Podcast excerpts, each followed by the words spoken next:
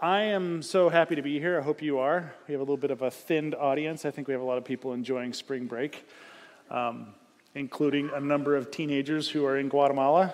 Thanks to my son Oliver for pinging my phone at 12:46 to wake me up to let me know they landed. Everything's fine. They're there. So just consider with me for a moment a line of one of those songs that we just sang. Even in your suffering, you saw to the other side. How great is it that Jesus did not pause, that he didn't stop, that he didn't give up when it was hard, but instead, he saw through to the other side. That's awesome. That's so awesome. So join with me in prayer as we start. You can turn in your Bible to John chapter 12, or if you want one of those little black pew Bibles, John 12 is located on page 898. I had to look that up. Father, we come this morning before you hungry. We come ready, but we also come apathetic. We also come unrepentant. We also come hard. So Holy Spirit, soften us. Make us good soil to receive what we need to receive, that our lives would reflect you more accurately. Amen. William Porter, probably better known by his pen name, O. Henry, tells the story of a young couple in the early 1900s, Della and Jim. They were very poor, but very much in love. Each of them had one unique possession. Della had her hair, and it was glorious. Think Macy Nafziger, hair all the way down to here. It's like a robe, okay? Jim had a gold watch, which had come to him from his father and was a family heirloom. It was the day before Christmas, and Della had come to realize that she only had $1.87 with which to buy Jim a Christmas present. So she went out and had her beautiful hair cut and sold for $20. With the proceeds, she purchased a platinum chain that Jim could attach to his watch in order to hold it. When Jim came home that evening and saw Della's head now exposed, he was stopped in his tracks. Not because he didn't find her lovely, for hair was really no matter to him. It was the fact that what he held in his hands was a wrapped set of tortoise shell combs with jewels on the edges for which Della could comb her hair. Each had given their most unique and prized possession out of love for the other. And so this morning, we're going to be talking a little bit about that. We're going to talk about the idea that the death of Jesus invites a sacrificial response.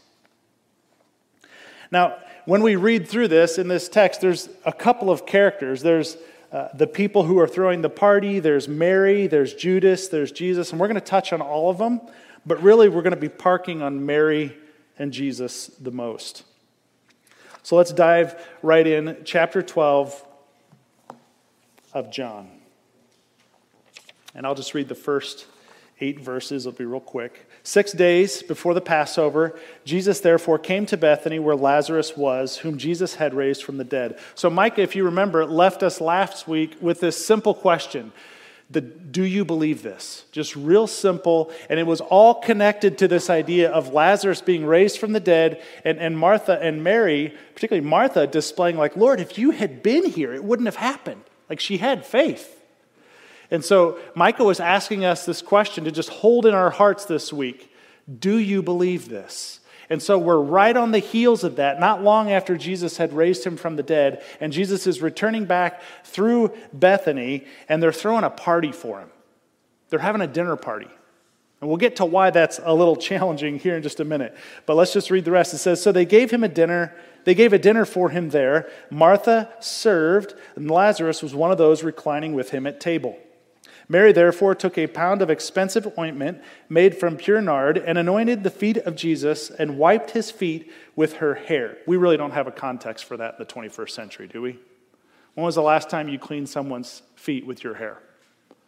It's just, we'll get again to the cultural significance of that in just a moment. The house was filled with the fragrance of the perfume. But Judas Iscariot, one of his disciples, he who was about to betray him, said, "Why was this ointment not sold for 300 denarii, it's about a year's worth of wages, and given to the poor?" He said this not because he cared about the poor, but because he was a thief, and having charge of the money bag, he used to help himself to what was put in it. And Jesus said, "Leave her alone, so that she may keep it for the day of my burial. For the poor you will always have with me, but you do not always have me." So we're going to be looking at four different things today. First, the idea that the people party. They throw a celebration. Then we're going to look at how Mary anoints and how Judas critiques and then how Jesus explains. But let's start first with the people. We're 6 days before Passover here. So it's right at the beginning of Holy Week. We're just about there. And it says that they threw a party for him or threw a dinner there, which you might be thinking, well, big deal. And I'm going to tell you it's a huge deal because of the risk that was involved. And you could see it in John 11. It's right after Jesus had raised Lazarus from the dead. Then it says the Pharisees, the religious leaders, they began to get a little upset. And their first goal was hey, we're going to start making plans to kill this guy. Says that in John 11:53, and if you scroll forward a few more verses to 57, it says they also mentioned that if anybody knew the whereabouts of Jesus, they were to explain that, to give him up, to offer him and say, hey, here's this Jesus, I know where he's at. So there's an arrest and a kill order out on Jesus, and what do his friends do? Let's make a big deal about Jesus. Let's have him over for dinner. Let's invite people in. They took a huge risk by saying, let's have Jesus for dinner. I love it. I love that they're not going to back away from the authorities. They're not going to just cower, but they're no, what he's done deserves recognition. So they take a huge risk. And then in verse 2, we see that Martha was serving, which people kind of pit Martha against Mary. And Micah talked about this last week. And I want to speak to that just a little bit. They say, in Luke 10, I think it's 38 through 42, it talks about this idea that Martha is serving and Mary is at the feet of Jesus. And Martha's upset that her sister's not helping, so she's griping about it. And Jesus says, look, what Martha or Mary is doing is actually she's chosen the better thing. Jesus doesn't condemn her desire for service.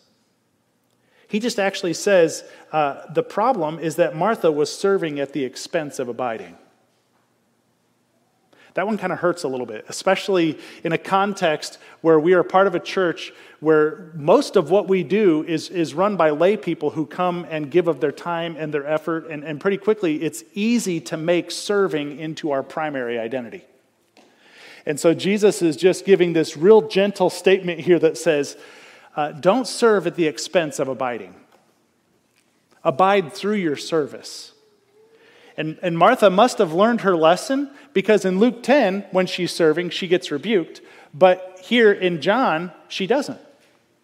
So she must have been able to serve in a way that was honoring the Lord and not at the expense of abiding. I love that. Here's the thing that has been getting me for the last 2 weeks as I've been praying through and preparing this message. What's Lazarus doing? Feel free to answer. I like participation. What's he doing? Okay. When was the last time someone did something incredible for you and you're like, I'm just going to take a load off? He raised him from the dead. He was dead, now alive. And that Jesus comes in, there's this dinner party. What would you do? I'd be man, can I get you something? Are you thirsty? Can I take your sandals? Maybe I could wash your feet. Can I do something? And he's reclining. Really? He's reclining. I love that. And maybe just a truth to life, a real simple question for us is this. Let me just ask you. If the Lord raised you from the dead, would you recline? Because not even figuratively, but literally speaking, Colossians 2 talks about how we were dead and then made alive together with Christ, because the record of our debt that stood like a total announcement on a white wall, Doug is guilty, has been canceled by Jesus Christ. And so from death now I come to life, and I'm asked to recline. I'm asked to rest. Holy cow, that's crazy. Do we really get the significance of that? Ephesians 2:5 says that you were dead in your trespasses and sins, and that God made you alive together with Christ. I've often said this before, and even from this pulpit, do dead people make choices? And the answer is not really. They're pretty much out of options at that point.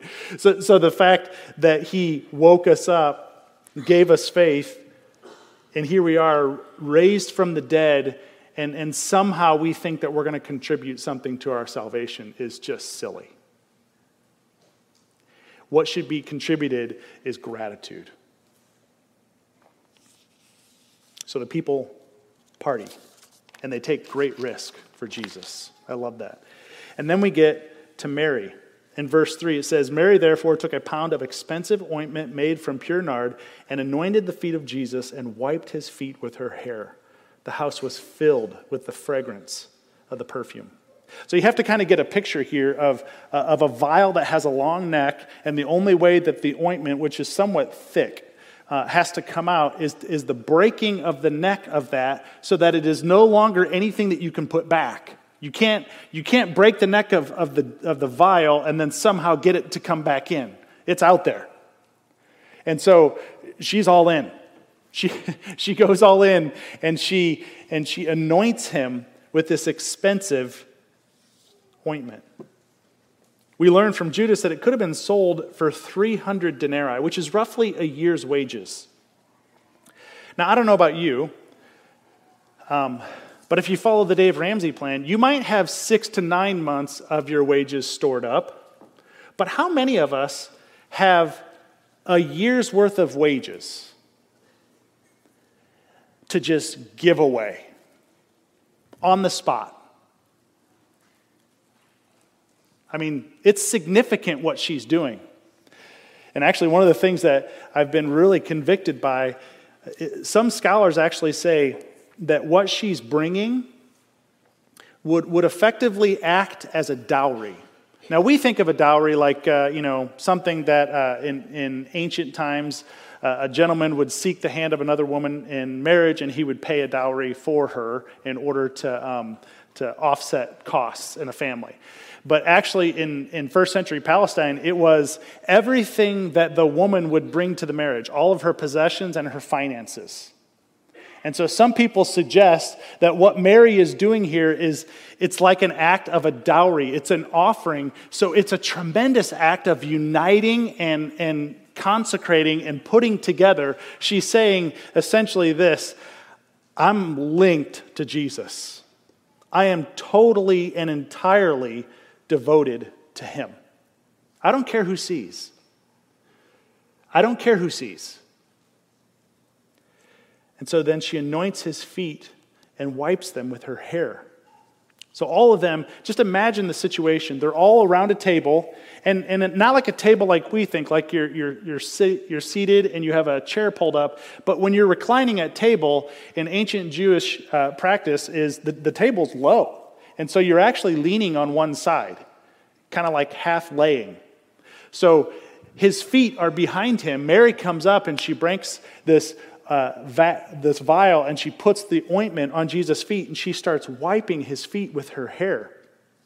And you're like, well, why is that so significant? Because in first century Palestine, no respectable woman would ever appear in public with her hair down. She just wouldn't. In fact, on the day that a girl was married, her hair was bound up to never be let down again in public. So think about that for a minute. The implication is you are too young and not yet married, so it would have been pretty recognizable. A 6-year-old girl with her hair down was pretty obvious, right? But you start getting to like 18, 20, 30-year-old woman, and her hair is down. You know what that's a sign of in first century Palestine? She's an immoral woman. Whether she's had lots of extramarital affairs, or whether, more likely, she is a prostitute or a sex worker. And you're like, whoa.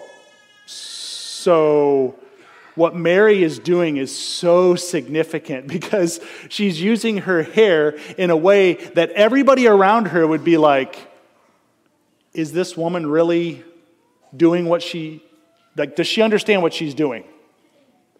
She comes across as an immoral woman doing this. She doesn't care. She just doesn't. And then it says the house was filled with the fragrance of the perfume. And really, it's no wonder. You don't really have to think too hard about why it would be. It's her hair is now filled with the ointment. So wherever she goes, right, it's the aroma of the perfume is following her. It's going before her. Consider a junior high boy who got a little bit too happy with his can of Axe spray. Okay? But like more holy. Okay? So here's this woman, and she's like, when Paul says in Corinthians, the aroma of Christ, do you think he has this in mind? Do you think he's considering someone who's broken an expensive vial of everything they have to offer, and they're saying, I'm all for you, Jesus? And then their life just exudes it. Every one of their words, their actions, the way they love other people is just so powerful. And then Paul says, yes, we are the aroma of Christ. Like, oh. So put that ointment in my hair, what little is left of it. So maybe truth to life, here's a good question then. What of great cost and at great risk are you willing to give Jesus, no matter what? And I mean, like, no matter who knows, no matter who sees, no matter who judges, no matter who, like, casts you out, no matter who thinks you're crazy, what are you willing to say, I'm actually for Jesus more than I'm for my own reputation? Or maybe you're here going, I don't know, I mean, what about, like, your career? Are you willing to give Jesus your career? To do day in and day out what would be pleasing to him? Across the board. Maybe he's asking for your reputation. Maybe he's asking for your obedience. I'm not sure what it is, but I will say this. He is asking for something that requires great risk and great sacrifice. And then we come to Judas. So the people partied, Mary anoints, and then Judas is over here throwing shade. Not super helpful. He's going to make his comments. It says in verse 4, Judas Iscariot, one of his disciples who was about to betray him, said, why was this ointment not sold for 300 denarii and given to the poor? And then the reason for saying it is obvious, because, hey, that's cutting into his profit margin. That term, he used to have charge of the money bag, in the Greek actually means to lift or carry or to carry off. And so Judas, like, did both. He carried the money bag, and he carried off the contents of the money bag for himself. It's kind of a powerful word picture. But here's Judas scolding Mary for an improper use of funds. And the rest of us here, with the advantage of now 2,000 years of church history and the written scriptures, are like, really, Judas? You're going to scold her on the improper use of funds, you who were lifting from the money bag for a ministry? This is not unlike today, where we see large ministry personalities just taking advantage of the funding that's given and using it for their own gain. And here's Judas scolding Mary for what was beautiful. I think by comparison, it's almost laughable, because she gave such a significant sum, literally all she had. And later, Judas sells Jesus for less than half that amount. We're actually inside a week now, so it's probably probable that Judas already had his conversation and has already made his financial arrangement with the leaders of the Jewish people in order to betray Jesus. So he already knows that he's selling Jesus for less than half of what he's scolding her for. Man, how duplicitous and how conniving and how pride-filled is this guy? And when I say this guy, I mean me. How often am I like that? I love how John describes it in verse 3 as expensive ointment. And then when he quotes Judas, Judas doesn't even note that it's expensive. He just says, this ointment. Judas doesn't even note the sacrifice that it is for Mary. He just notes, look what's happening here. What in the world? You're giving this up? Seriously? And he treats her so poorly. It's amazing how Jesus sees what Mary did as a wonderful offering. Judas sees the same event, and he sees it as extravagant waste. What's the difference? How in the world could both sets of eyes see the same act and come up with two wildly different conclusions? I would just say this, from a truth-to-life perspective, I think Judas's view of Mary's actions is warped by what's on the inside. You know, 1 Samuel 16:7 says that man looks on the outward appearance, but God looks on the heart. And then in the New Testament, Jesus is rebuking the Pharisees, and he says in Luke 16:15, "You are those who justify yourselves before men," right? "But God sees your hearts." First of all, that's a little terrifying. Can we agree? Can we agree that God can look right into the heart of any one of these boys sitting in the third row, and he can see every bit of their actions and intentions? That's really scary. And I think when we start to consider why that's so significant and why it's so important, I would just say this. He looks into the heart and he sees the seat of our motives.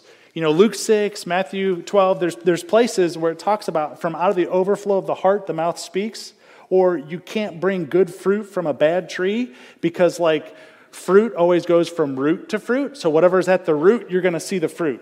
Right? And the fruit is never the first thing to show up on the tree. It takes time. It has to be nurtured. It has to be cultivated. It has to be... And so Jesus is pointing to something powerful here. He knows where they really are. He knows Judas's heart. And maybe this question might be a little bit more to the point and difficult, but... Is critique of others easier for you than sitting at the feet of Jesus? Think about that for just a minute. Is it easier for you to critique or pick apart someone's actions or someone's theology or someone's life than to sit at the feet of Jesus? Micah pointed this out last week. I thought it was an excellent point, that every place that we see Mary in the New Testament, you see her in Luke 10, we see her in John 11, and then we see her here again in John 12. And in each case, she's at the feet of Jesus. Each case, she's at the feet of Jesus. You know, Paul says when he is being persecuted, in the book of Acts, he talks about how he trained at the feet of Gamaliel. It's the term "at the feet" is a euphemism for a disciple of. So here's Mary giving the most expensive outpouring, all of her possession, every bit of who she is, in order to be a disciple of Jesus. She's not critiquing or picking apart like Judas is. That's a heavy statement when you think about it. Is it easier for me to just sit at the feet of Jesus or to critique how others are trying to sit at his feet? And then finally, we come to Jesus. We see in verses 7 and 8, it says, Jesus said, "Leave her alone, so that she may keep it for the day of my burial. For the poor you will always have with you, but you will not always have me."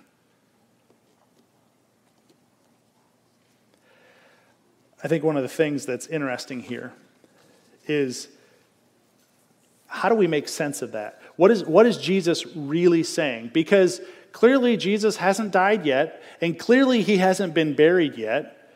So what is Mary doing? Maybe it's a better thing to say it this way.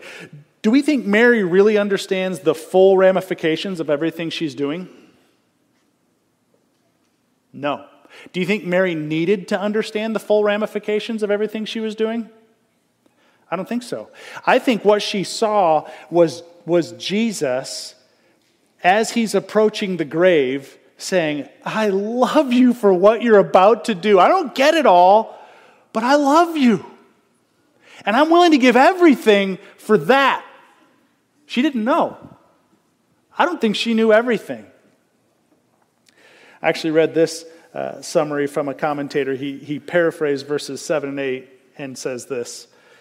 It's as though Jesus is saying, leave her alone. In God's great plan, suffering and death for sin has already begun, and this woman shows her love for me at a time when I'm already headed for the tomb. As for the poor, taking care of them is a good and biblical act, and you should do it. However, you have ample opportunity to demonstrate that concern. I'm going to be gone within a week. That's a little bit more weighty, isn't it? It's as though Jesus is saying, your sacrifice of praise, your fragrant offering is now. Not like next week, not like when you get your stuff together, not like, it's now. That's what he wants. And so Jesus just explains it that way. He accepts Mary's gift. Mary's anointing points to Christ's identity as the Messiah King. It also points forward to his humble position as servant king. Because what happens only a few days later? Jesus, in an act of sheer humility, comes walking into an upper room with 12 disciples, including the one who's going to pass him over to death, and the other 11, who as soon as Jesus is arrested, what happens? They all flee. They're all terrified. They're all not quite sure that they want to be associated with him. And so in a moment of fear and terror, they take off. And so Jesus comes into an upper room to share a last supper with them, to explain everything he's about to do and experience and endure on their behalf. And he takes the position of a servant, and he wraps his waist with a towel, and he takes a bowl, and he starts dipping feet in the bowl. Could you imagine? First of all, I don't picture that being a noisy room. I don't particularly picture anybody being distracted. I don't see anybody posting to Instagram what's happening there. Hey, check out Jesus. It's like, no. What I see is Jesus getting down, hands and knees, washing feet. Like Mary got down, hands and feet, and gave her offering. And so Mary, in some ways, I don't think understands everything that her act is signifying. And Jesus is receiving it, saying, look, you're always going to have the poor. But I'm going to be leaving here within a week, and this act of love is tremendous. The word Messiah means anointed one. It derives directly from the Hebrew word for anointed, which would be the Old Testament, and it comes from the Greek word Christos, which also means anointed one. So Jesus is the Messiah. This is a powerful statement that he's making. So then maybe from a truth to life perspective, do you have extravagant gratitude for Jesus? Do you? If you'll dream with me for just a minute, imagine if we were a church, the hundreds of people in here. Imagine if we were a people who said, like Mary, I don't care how much it costs. I don't care how much it is going to affect my social standing. I am for Jesus, no matter what. Think about that. By Jesus not casting her out when she's washing his feet with her hair, do you know what Jesus says? Everybody looking on is saying, look at Mary, the immoral woman. Look at her. And Jesus is saying, breaking all cultural boundaries and receiving her with love. You're like, well, why is that significant? Have you ever committed a sin you're embarrassed of or you're filled with shame over? Have you? Have you ever willingly done something that is so shame-filled you just want to crawl into a hole and you want to die and you never want anybody to know? Anyone, ever. Have you ever done that? And here's Jesus saying, I'll take your hair down, smelling like ointment, cleaning my feet. He's receiving her. and he's laying a groundwork for extravagant love back toward him. So I'm going to close, and I want to read just briefly. Throughout the New Testament, you can see in him, through Christ, because of Christ, in God, by his Spirit, all these statements about what Jesus accomplished for us. We're reading in real time in John chapter 12 and following as we're doing this passion narrative for our Easter series. We're reading in real time Jesus earning that. And here are some of the past tense effects. 2 Corinthians 5:17, therefore, if anyone is in Christ, he is a new creation. The old has passed away. Behold, the new has come. Romans 8:1, there is therefore now no condemnation for those who are in Christ Jesus. John 1:12, but to all who did receive him, who believed in his name, he gave the right to become children of God. Galatians 2:20, I have been crucified with Christ. It is no longer I who live, but Christ who lives in me. And the life I live by faith in the Son of God, who loved me and gave himself for me. Or Ephesians 1:3-9, blessed be the God and Father of our Lord Jesus Christ, who has blessed us in Christ with every spiritual blessing in the heavenly places, even as he chose us in him before the foundation of the world, that we should be holy and blameless before him. In love, he predestined us for adoption to himself as sons through Jesus Christ, according to the purpose of his will, to the praise of his glorious grace, with which he blessed us in the beloved. In him we have redemption, through his blood, the forgiveness of our trespasses, according to the riches of his grace, which he lavished, not like scantily, lavished on us in all wisdom and insight. In Ephesians 2:10, for we are his workmanship, created in Christ Jesus for good works, which God prepared beforehand that we should walk in them. Friends, this is who we are because of Christ and in Christ, and what abiding Christ in Christ looks like. And we're over here at times like Judas saying, hey, couldn't that like sacrifice be given for something a little bit more meaningful? And Jesus is receiving. So make no mistake, the death of Jesus always invites a sacrificial response.